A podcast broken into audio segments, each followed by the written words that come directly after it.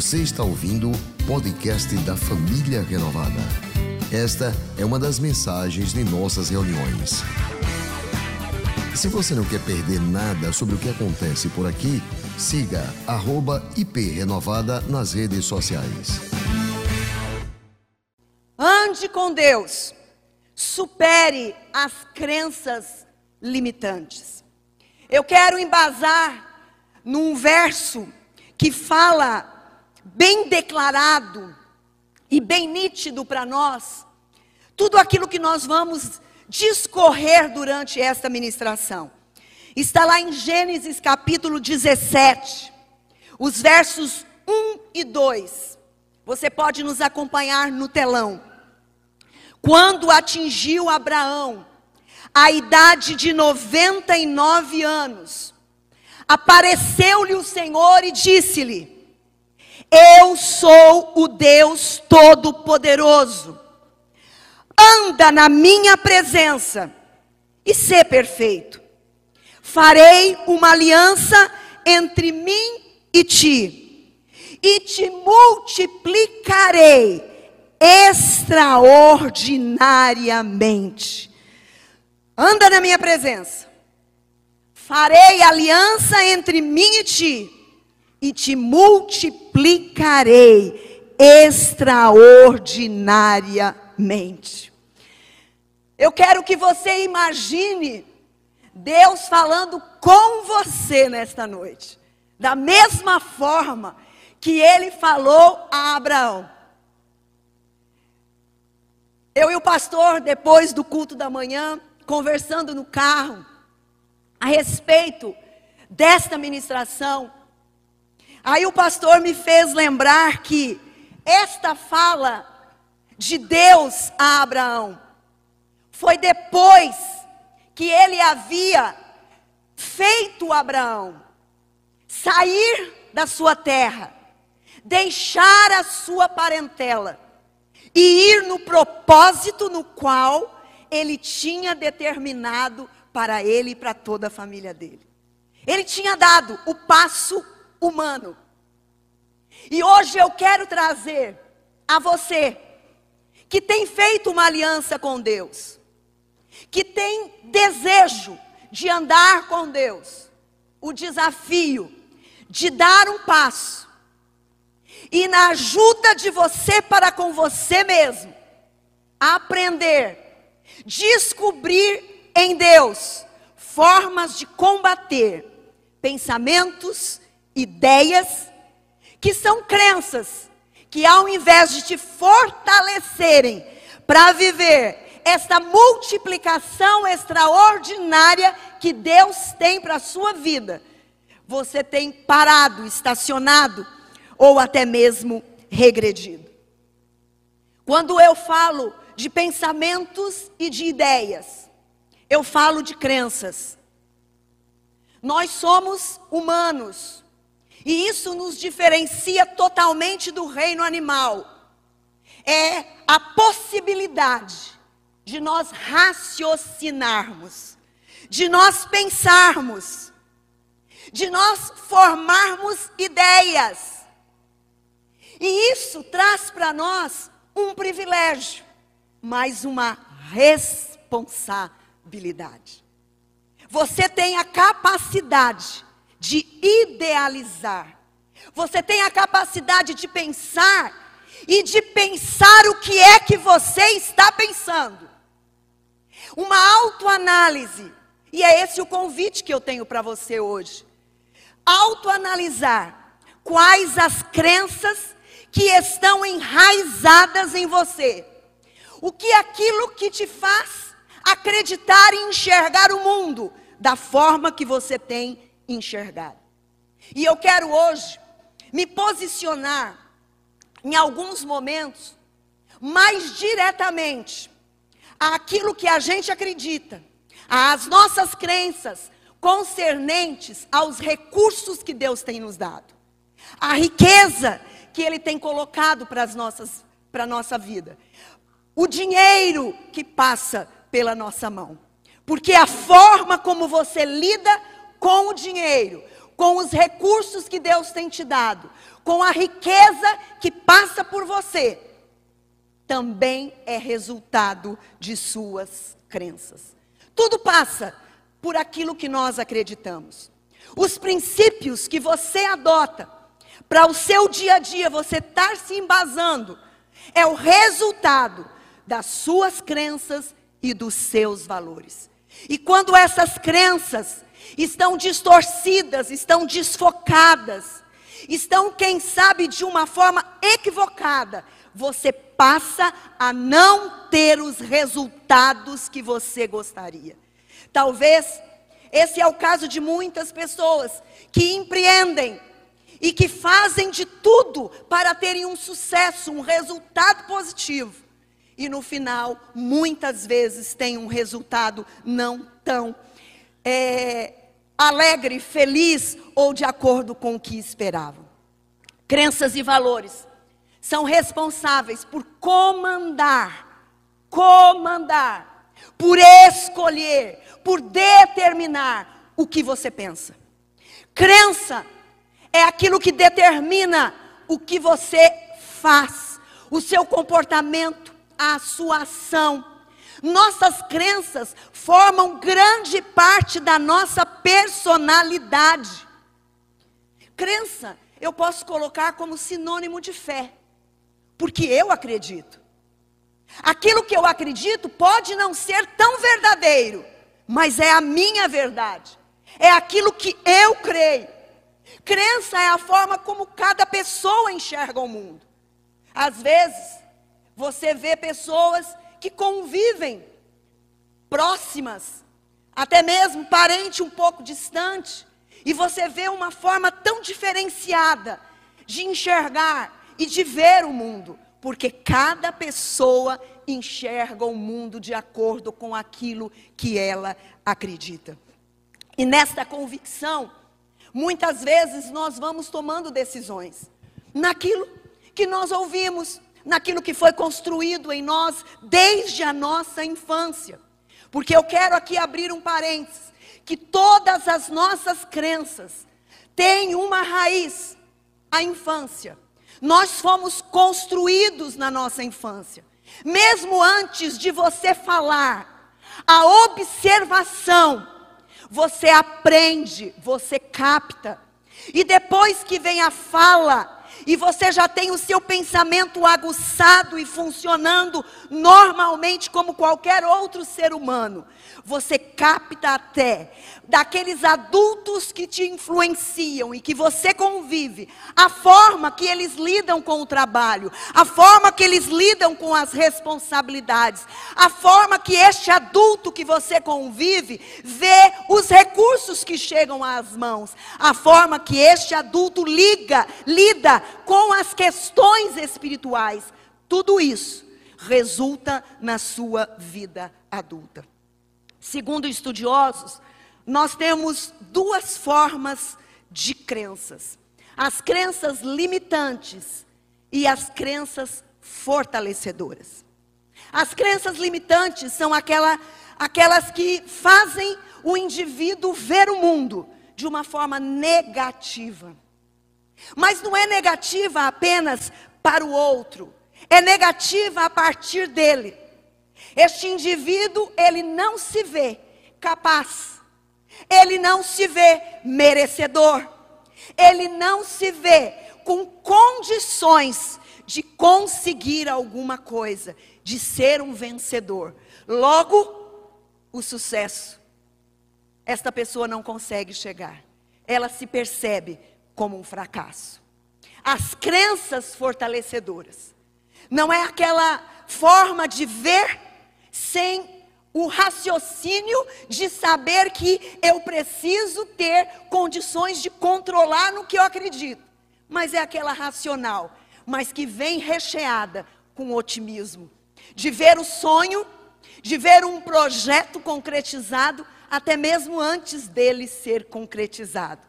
O, aquele que alimenta a crença fortalecedora é aquele que planeja aonde quer chegar e dia a dia está diretamente seguindo este caminho. E o nosso desafio hoje, nesta mensagem, é fazer com que você alimente, através do Espírito Santo nesta noite, as tuas crenças fortalecedoras. E se existirem crenças limitantes, hoje elas serão substituídas, hoje elas serão trocadas, porque a palavra de Deus diz que o que Ele tem para você é bom, é perfeito e é agradável. Glória a Deus.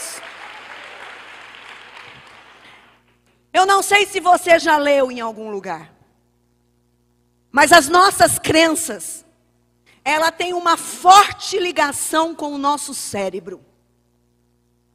Por isso que eu fiz questão de diferenciar o ser animal do ser humano.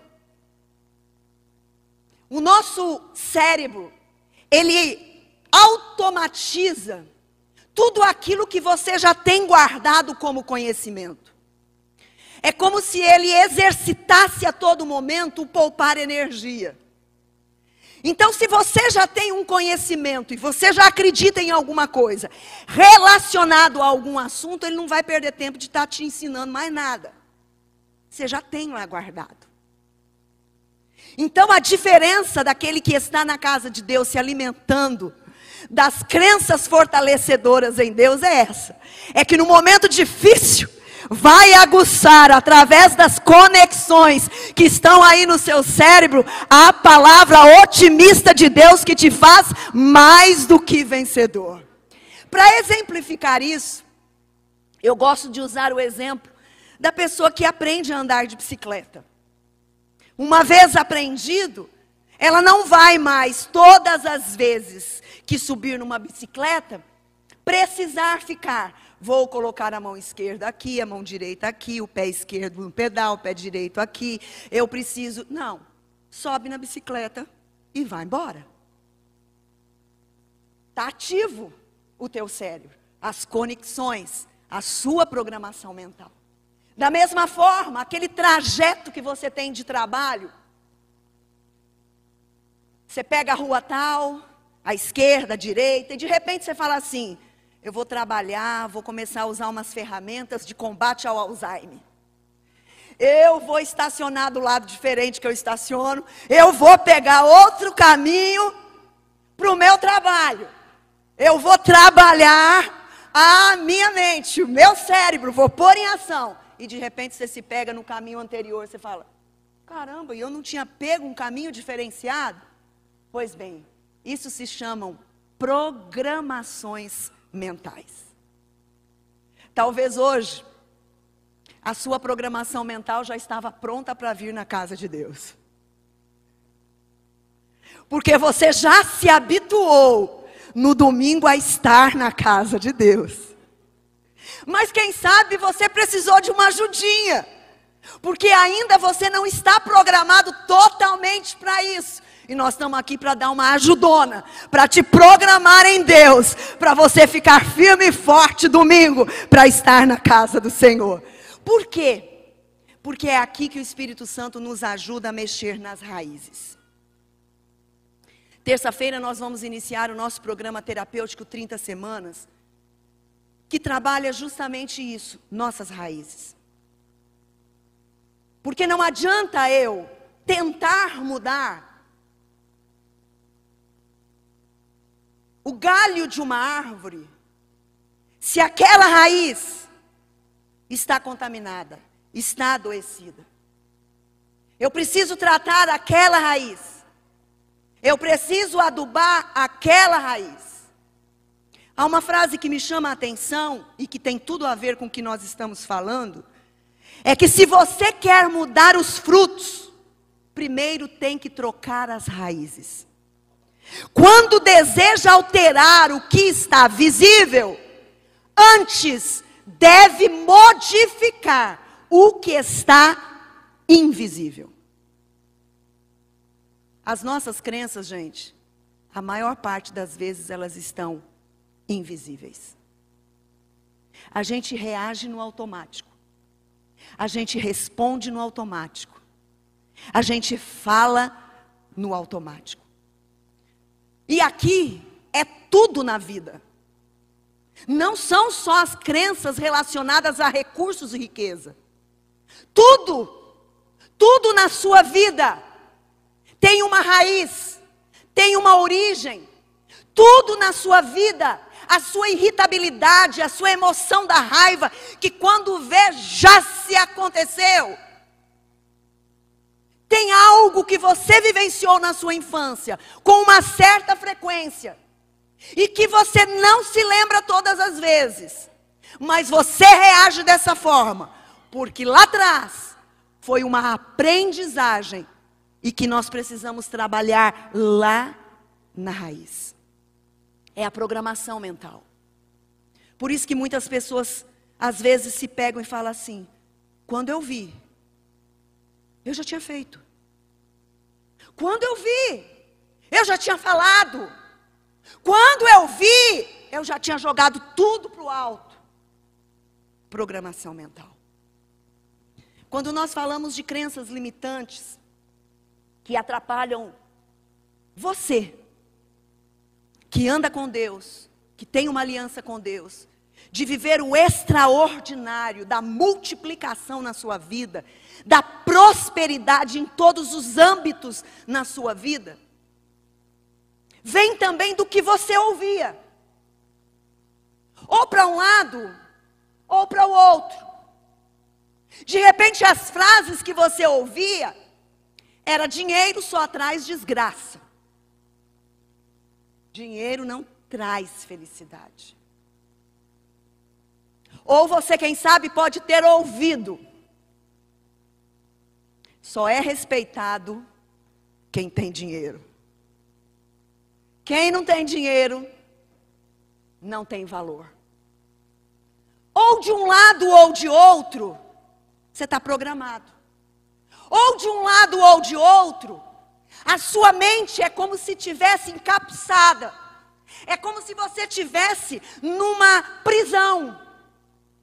Porque tudo que diz respeito à riqueza, aos recursos, você vai lá naquilo que você recebeu. E é muito simples. O que você pensa determina a sua ação. Guarda bem isso. O que você pensa determina a sua ação. E eu quero agora me reportar ao que Paulo expressou em Romanos capítulo 12, verso 2 que para nós nos apossarmos do bom, do perfeito e da agradável vontade de Deus para nós, nós precisamos transformar a nossa mente. Transformar a sua programação mental. A programação mental de que todos na sua família casam, mas não ficam casados. A programação mental, que todo mundo começa muito bem, mas não termina bem. Transformação de mente. Metanoia. Um livro maravilhoso que nós temos no Renault Store do Bispo JB. Programa 30 semanas terapêutico. Mudança de mente. Por quê? Porque senão nós vamos nos fechando. Nós vamos nos anulando. E vamos entrando nas crenças limitantes. Nós vamos nos fechando e vamos passando pelos estágios da vida que você começou com tanta perspectiva, que você teve uma oportunidade de ouro, mas que não consegue avançar que não consegue passar à frente. As crenças limitantes muitas vezes estão aprisionadas à escassez. É quando nós não conseguimos viver um estilo de gratidão. Eu só consigo ver o que eu não tenho. Eu só consigo ver o que me falta. crenças limitantes me mostram que muitas vezes eu estou aprisionado numa cadeia de medo. medo de avançar, medo de tomar uma decisão, medo de mudar totalmente, quem sabe a minha área profissional, medo de investir no meu casamento, medo. Tem coisa lá na raiz que hoje te aprisiona com o medo. Ou quem sabe, entra numa crença do não merecimento. Eu não mereço. Eu não mereço. Eu não mereço. Ou então, eu não tenho essa capacidade. São prisões. Um livro que é, posso até dizer, popular, porque está bem divulgado e em todas as livrarias, e-books e muito propagado, um best-seller, Os Segredos da Mente Milionária. O escritor Arthur Ecker, diante de uma pesquisa totalmente científica, ele levanta 70 crenças limitantes que passam pela vida das pessoas. Mas eu elegi 10 que ele tem como as mais citadas dentro da pesquisa. O dinheiro é a raiz de todo mal, é mais dignificante, é mais dignificante ser pobre do que ser rico. A maioria dos ricos fez algo ruim ou desonesto para conseguir o dinheiro. Ter dinheiro me fará me sentir menos puro ou menos espiritual. Ficar rico exige muito trabalho, muita luta. Ter dinheiro é uma grande responsabilidade. Não me sinto bom o suficiente para ficar rico. Sendo realista, não há chances de um dia eu me tornar rico. Ficar rico é uma questão de sorte, de destino. Ficar rico não é para mim. Será que você se pegou em alguma ou algumas destas crenças?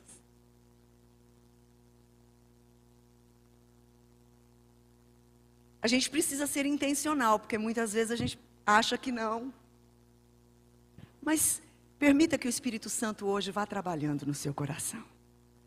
Ele não te atraiu até este lugar em vão.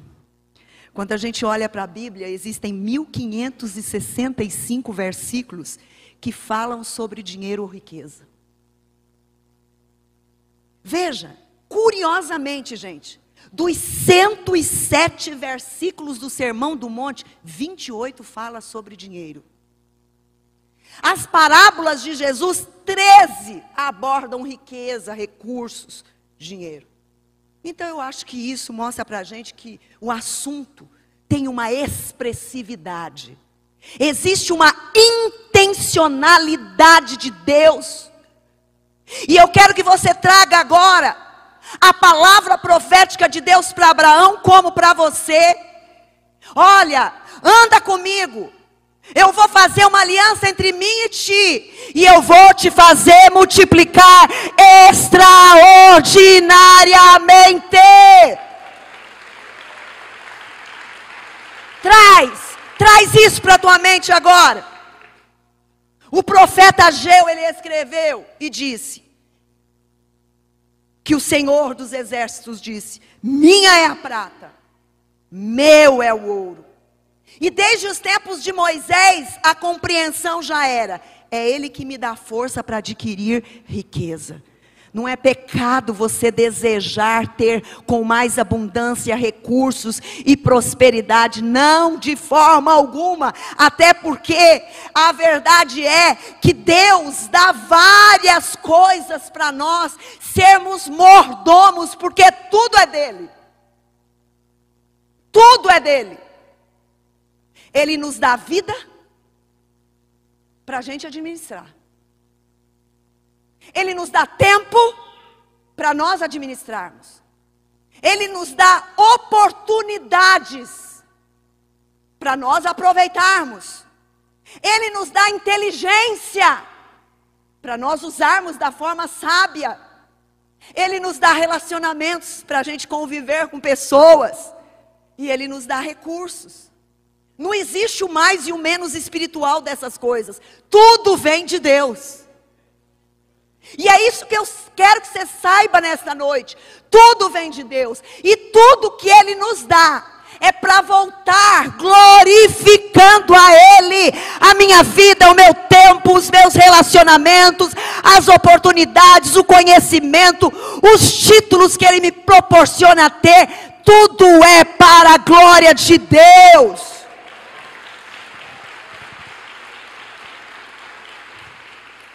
Quanto mais Ele me dá, mais responsável eu preciso ser para com Ele.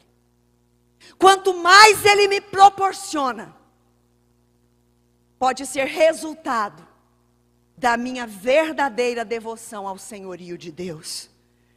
Lucas 16, 11 diz assim: Se, pois, vocês não forem dignos de confiança em lidar com as riquezas deste mundo ímpio, quem lhes confiará as verdadeiras riquezas. É preocupação do nosso Pai Celestial que nós administremos aquilo que Ele nos tem dado. Aquilo que Ele tem te dado, meu irmão, é valoroso. Aquilo que Ele tem te dado, comece a agradecer. Aquilo que Ele tem te dado, Comece a valorizar aquilo que Ele tem te dado. Glorifique a Ele por intermédio desta coisa que está na sua mão. Porque Timóteo diz: o amor ao dinheiro é a raiz de toda espécie de males. Não é o dinheiro, é o amor ao dinheiro. A nossa cobiça e nessa cobiça, perdão, alguns se desviaram da fé e se transpassaram em si mesmo. Com que, gente? Com muitas dores. Por quê? Porque o amor ao dinheiro coloca o dinheiro no trono. O amor ao dinheiro destrona o senhorio de Cristo na nossa vida. O amor ao dinheiro traz para nós soberba, altivez, exclusividade. O amor, ao, o, o amor ao dinheiro traz propostas que não passam pelo coração de Deus, que são chamadas de ilícitas. E aí muitos se diziam da fé. Mas eles mesmos colhem para eles mesmos dores. Se você conversar com pessoas que se desviaram da fé, você vai ouvir: Eu não vivo. Eu não tenho mais um sono tranquilo. Eu não tenho mais uma vida de paz. O nosso desejo como igreja, como família renovada, como família espiritual, é através das nossas ministrações, dos nossos cultos, não levarmos apenas a uma atmosfera que nós nos arrepiemos, que nós nos emocionemos. A família renovada preza por uma mensagem que passe pela nossa mente de uma forma racional, que nos leve a nos posicionarmos com mudança de vida porque a palavra de Deus diz que se alguém está em Cristo, nova criatura é. As coisas velhas já passaram, tudo se fez novo. A minha crença é nova, o meu pensamento é novo, a minha mente é nova, logo as minhas ações e os meus comportamentos são novos em Cristo. Ande com Deus, supere as crenças limitantes. Ame a Deus sobre todas as coisas. Se tivesse um termômetro para sermos hoje medidos no nosso amor, qual o número que estaria o teu amor a Deus? Eu poderia entrar aqui com o que João fala, filhinhos, não ame de palavras. Ame com obras. Mas eu quero que você traga a tua mente agora. Eu tenho amado a Deus sobre todas as coisas. Quando eu posso escolher, a minha opção é ir em busca do que vai trazer Deus mais perto para mim. ou o dinheiro está me proporcionando ambientes que está me distanciando de Deus. Ame a Deus sobre todas as coisas. Ande com Deus. Supere as crenças limitantes e exercite sempre a gratidão. A gratidão, ela é colocada como uma emoção. Mas eu gosto sempre de dizer que para o cristão ela se torna um estilo de vida. Ela não passa apenas numa emoção de quando eu quero. E isso a gente pode trabalhar. Quando vem o pensamento de escassez, você combater. Quando vem aquele, aquele pensamento do que você não tem, você começar a ver tudo que você tem e você vai ficar perdidinho e dizer: Meu Deus do céu, eu não tinha parado para pensar tudo que Deus tem me dado. Ser grato é virtude, abastece a alma. Gente, ser grato é vontade de Deus. Veja o que diz 1 Tessalonicenses 5,18. Deem graças a Deus em todas as circunstâncias, pois esta é a vontade de Deus para vocês em Cristo Jesus. Gratidão muda a circunstância, muda ambiente, muda atmosfera. Provérbios 3, 6. Reconheça quem, gente? O Senhor. Em todos os seus caminhos. O que, que vai acontecer? Ele vai endireitar as suas veredas. Comece a ver Deus em tudo na sua vida. Amanhã, segunda-feira, longe da igreja, distante das coisas que podem apenas ser espirituais. Torne o seu trabalho o espiritual para agradecer a Deus também. Torne a sua família um espiritual. Comece a potencializar aquilo que Deus tem te dado: a esposa, o esposo, os filhos, a casa, a cama, o quarto, a refeição, a roupa. Comece a exercitar. Isso tem poder de mudar atmosferas negativas. Vai te empoderar, vai te dar gás para a presença de Deus ser ativada onde você estiver. A gratidão tem poder de trazer o contentamento. Contentamento é a satisfação, o estar bem em qualquer circunstância. A gratidão tem, tem poder quando ela expressa, é expressada de todo o coração. Gratidão não é algo que a gente precisa fazer silenciosamente. Eu quero e tenho falado isso desde dezembro, para nós começarmos a olhar em volta dentro da família renovada e começar a agradecer.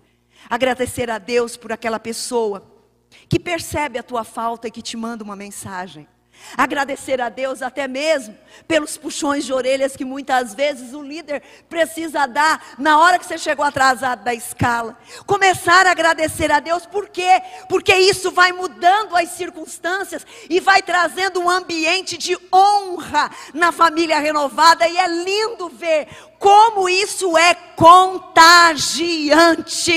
A gente vai falando, eu louvo a Deus por sua vida, eu louvo a... Não, mas eu que louvo a Deus por sua vida, e isso vai trazendo uma abundância de Deus através da presença dele, a gratidão. Ande com Deus. Supere crenças limitantes. Aconselhe-se com pessoas que amam a Deus e que sejam prósperas. Queridos, aconselhamento é necessário. O você permitir que pessoas participem da sua vida ajuda você na formação do seu caráter. E isso é comprovado cientificamente. Pessoas que se isolam, que vivem no seu mundo, são pessoas que têm algum problema e que precisam ser acompanhadas. Porque nós somos criados para sermos sociáveis.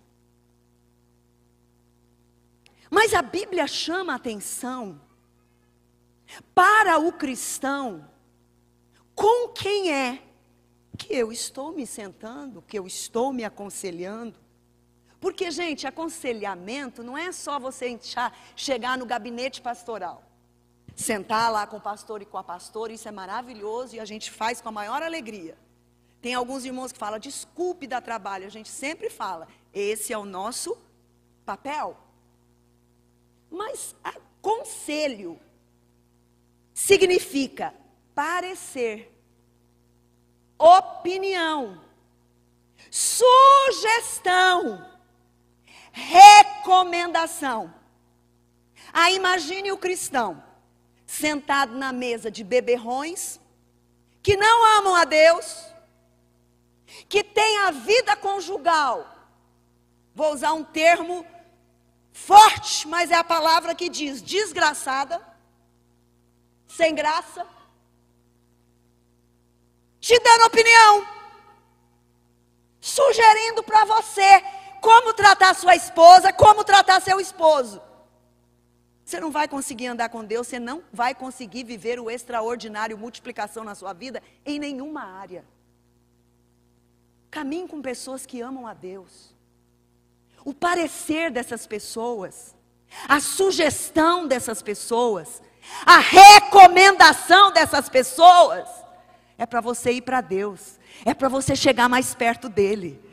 É para você ir para o colo dele. É para você fazer o curso tal na igreja. É para você servir ministerialmente. É para você estar tá num, num renogrupo com pessoas edificando-se casamentos e famílias para a glória de Jesus.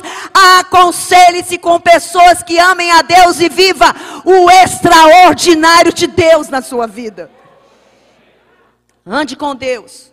Supere crenças. E dentro deste ponto, tem Salmo 1, um, felizes são aqueles que não se deixam levar pelos conselhos dos maus, que não seguem o exemplo dos que não querem saber de Deus, e que não se juntam com os que zombam de tudo que é sagrado. Tem necessidade de conselho? Tem, porque sem conselho os planos fracassam. Mas ai daqueles que tem se aconselhado com pessoas que não comungam da mesma fé. Você não vai conseguir nunca caminhar com Deus. Faça do dinheiro o seu servo e não o seu senhor. Dentro daquilo que você acredita. O quanto dinheiro manda em você.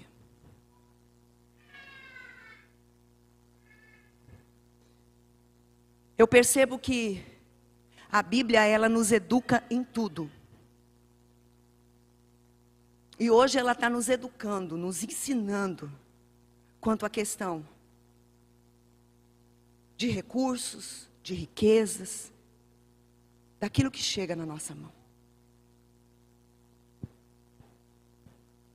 Nós temos a oportunidade de caminhar com pessoas que vivem em Deus uma vida abundante. Deus tem dado a oportunidade de a gente conhecer pessoas que você fala, uau, que lindo. Que maravilhoso é você ver uma pessoa na abundância em todas as áreas e vivendo como como nada tendo, mas possuindo tudo porque eles transferem toda a honra, toda a glória, todo o louvor, colocam todos os recursos, tudo que têm, tudo que possuem, para o reino e para abençoar pessoas. O dinheiro é apenas uma ferramenta, os recursos são apenas um meio que Deus nos dá para que o reino dele seja implantado na face da terra. Ande com Deus, supere as crenças limitantes e desenvolva o autocontrole. O autocontrole, dentro da psicologia, tem sido uma palavra muito difundida dentro das clínicas e principalmente trabalhado naquelas pessoas que têm certas dependências ou codependências. E uma definição muito clara, que não passa por ser cristão ou não, sobre o autocontrole, e te faz entender bem o que é isso, é a seguinte: autocontrole é a capacidade de você administrar os seus impulsos, as suas emoções, os seus comportamentos, impulsos, emoções, comportamentos, para atingir os objetivos de longo prazo. Por quê?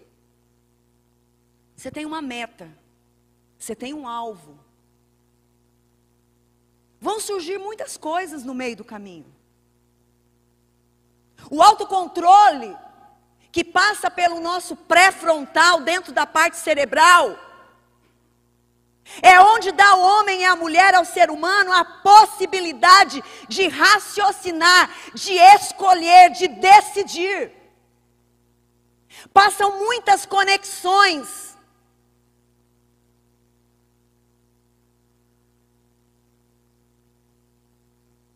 E aqui, está bem nesta região, é onde você pode, na hora que vir o impulso, do gritar, do se enraivar, da violência no trânsito ou em qualquer lugar, dos pensamentos do não merecimento e da não capacidade, você começar a potencializar aqui aquilo que Deus te faz, aquilo que Deus te fala que você é nele o poder de Deus. E você vê como a palavra de Deus, ela também tem conhecimento científico, quando um homem de Deus olha e diz assim: traz à minha memória aquilo que pode me dar esperança, faz com que as minhas conexões tragam para mim pensamentos fortalecidos em Deus potencializado nas promessas de Deus, e por isso é que Ele te atrai a este lugar, e é por isso que a casa de Deus é importante, e é por isso que a convivência com pessoas de Deus é importante, para potencializar este poder de decidir. O propósito que Deus tem para minha vida está lá na frente, para minha família está lá na frente. Eu não vou abrir mão, eu não vou cair nas ciladas do diabo. Eu não vou deixar confundir, eu estou firmada nele. É nesse propósito que eu vou. E o Espírito Santo me traz autocontrole. Ande com Deus. Supere as crenças limitantes. Organize-se financeiramente. Eu amo organização. Hoje tem as designs, tem as influências de organização. E tudo que é de organização eu sou apaixonada. Minha mãe tinha uma frase, e que hoje eu vejo que ela é mais verdadeira do que tudo. Ela dizia: a casa organizada atrai a presença de Deus de uma forma diferente. Mãe, o que isso tem a ver, mãe? Ela dizia assim: Veja se combina a presença de Deus numa casa fedida, numa casa bagunçada, num quarto que você chega, você não sabe onde é que está a cama, porque é tanta coisa jogada na cama. Minha mãe era policial federal. Eu me lembro dos sábados, e é tão forte na minha memória que quase todos os sábados eu me lembro disso. Nós tínhamos o passeio em família que ia para o Horto Florestal de Maringá. Maringá é interior, não tinha praia, né, gente? Então vamos para o Horto Florestal. Mas antes, nós tínhamos que deixar todos os nossos guarda-roupas e quartos organizados. E a polícia levava o general, que era meu pai, junto. Então eles passavam de quarto em quarto, cinco filhos. Só saía de casa para os passeios. Do horto íamos almoçar fora, à tarde era sorveteria, era o sábado. Mas começava com deixar a casa organizada. Eu sou um tanto chata com isso, já melhorei um pouco. Mas eu não conseguia sair de casa e deixar nada fora do lugar. Porque as nossas crenças acontecem na infância. Mas eu vejo que organização a gente precisa. Porque muitas vezes a gente vai deixando pontas soltas na vida. E a forma com que a gente cuida das coisas que estão ao nosso redor, a maior parte das vezes fala do que está dentro de nós. A maior parte das vezes. A pergunta que é interessante você perceber é: o que, que está me incomodando quanto à questão de recursos que Deus tem me dado? Eu tenho levado a sério? Eu tenho honrado a Deus com aquilo que Ele tem me dado? Eu tenho vivido como deixa a vida levar, o dia que dá, paga, o dia que dá, não dá, não paga. É aquela autoavaliação, aquele exame interior. Que lugar o dinheiro está ocupando na minha vida, na minha casa? Qual a linguagem que eu tenho comunicado para os meus filhos sobre os recursos que Deus tem me dado, sobre a riqueza que está no nosso nome familiar. Qual a importância? Eu tenho colocado ela no trono ou Deus está no trono? E em último lugar, ande com Deus. Supere as crenças limitantes. Alimente sua riqueza espiritual e colha as bênçãos financeiras célebre versículo que a gente conhece. Busque em primeiro lugar o reino de Deus, a sua justiça, e todas as demais coisas vos serão acrescentadas. Uma coisa é certa, gente: a riqueza, sem a riqueza espiritual, pode te colocar num caminho de morte. Os prazeres que o dinheiro proporciona tiram a noção das pessoas do certo e do errado em todas as áreas. Por isso, o sábio Salomão disse: a bênção do Senhor é que enriquece. A bênção do Senhor não traz dores. Recurso que vem de Deus para suas mãos não traz divisão, não traz problema, porque é bênção de Deus. Recursos que são consagrados, a primeira parte diante do altar de Deus, tem bênção de Deus, tem abundância de Deus. Eu sei que Deus prepara e quer que os teus olhos enxerguem uma vida financeira abundante. Lembrando que o que ama o dinheiro, o dinheiro nunca vai fartar. Sempre ele vai querer mais. Aos ricos, que não sejam ativo, altivos, nem ponham a esperança na incerteza das riquezas, mas em Deus, que abundantemente nos dá todas as coisas, inclusive a riqueza, para que você desfrute dela. Deus não é contra você ter riqueza. Deus não é contra você ser rico ou rica. Pelo contrário, ele só te chama a atenção. Não me tire do trono. Deixe eu no meu lugar. Transmita a mim toda a honra, toda a glória e todo louvor. Não deixe, não deixe de me servir, não deixe de me honrar. Não coloque nada no meu lugar. Todas as coisas vos serão acrescentadas. E eu quero encerrar, amém? Glória a Deus. Eu quero encerrar com o verso que eu introduzi a mensagem, que está em Gênesis, capítulo 17. Eu sou o Deus Todo-Poderoso. Anda na minha presença e ser perfeito. Farei uma aliança entre mim e ti, e te multiplicarei extraordinariamente.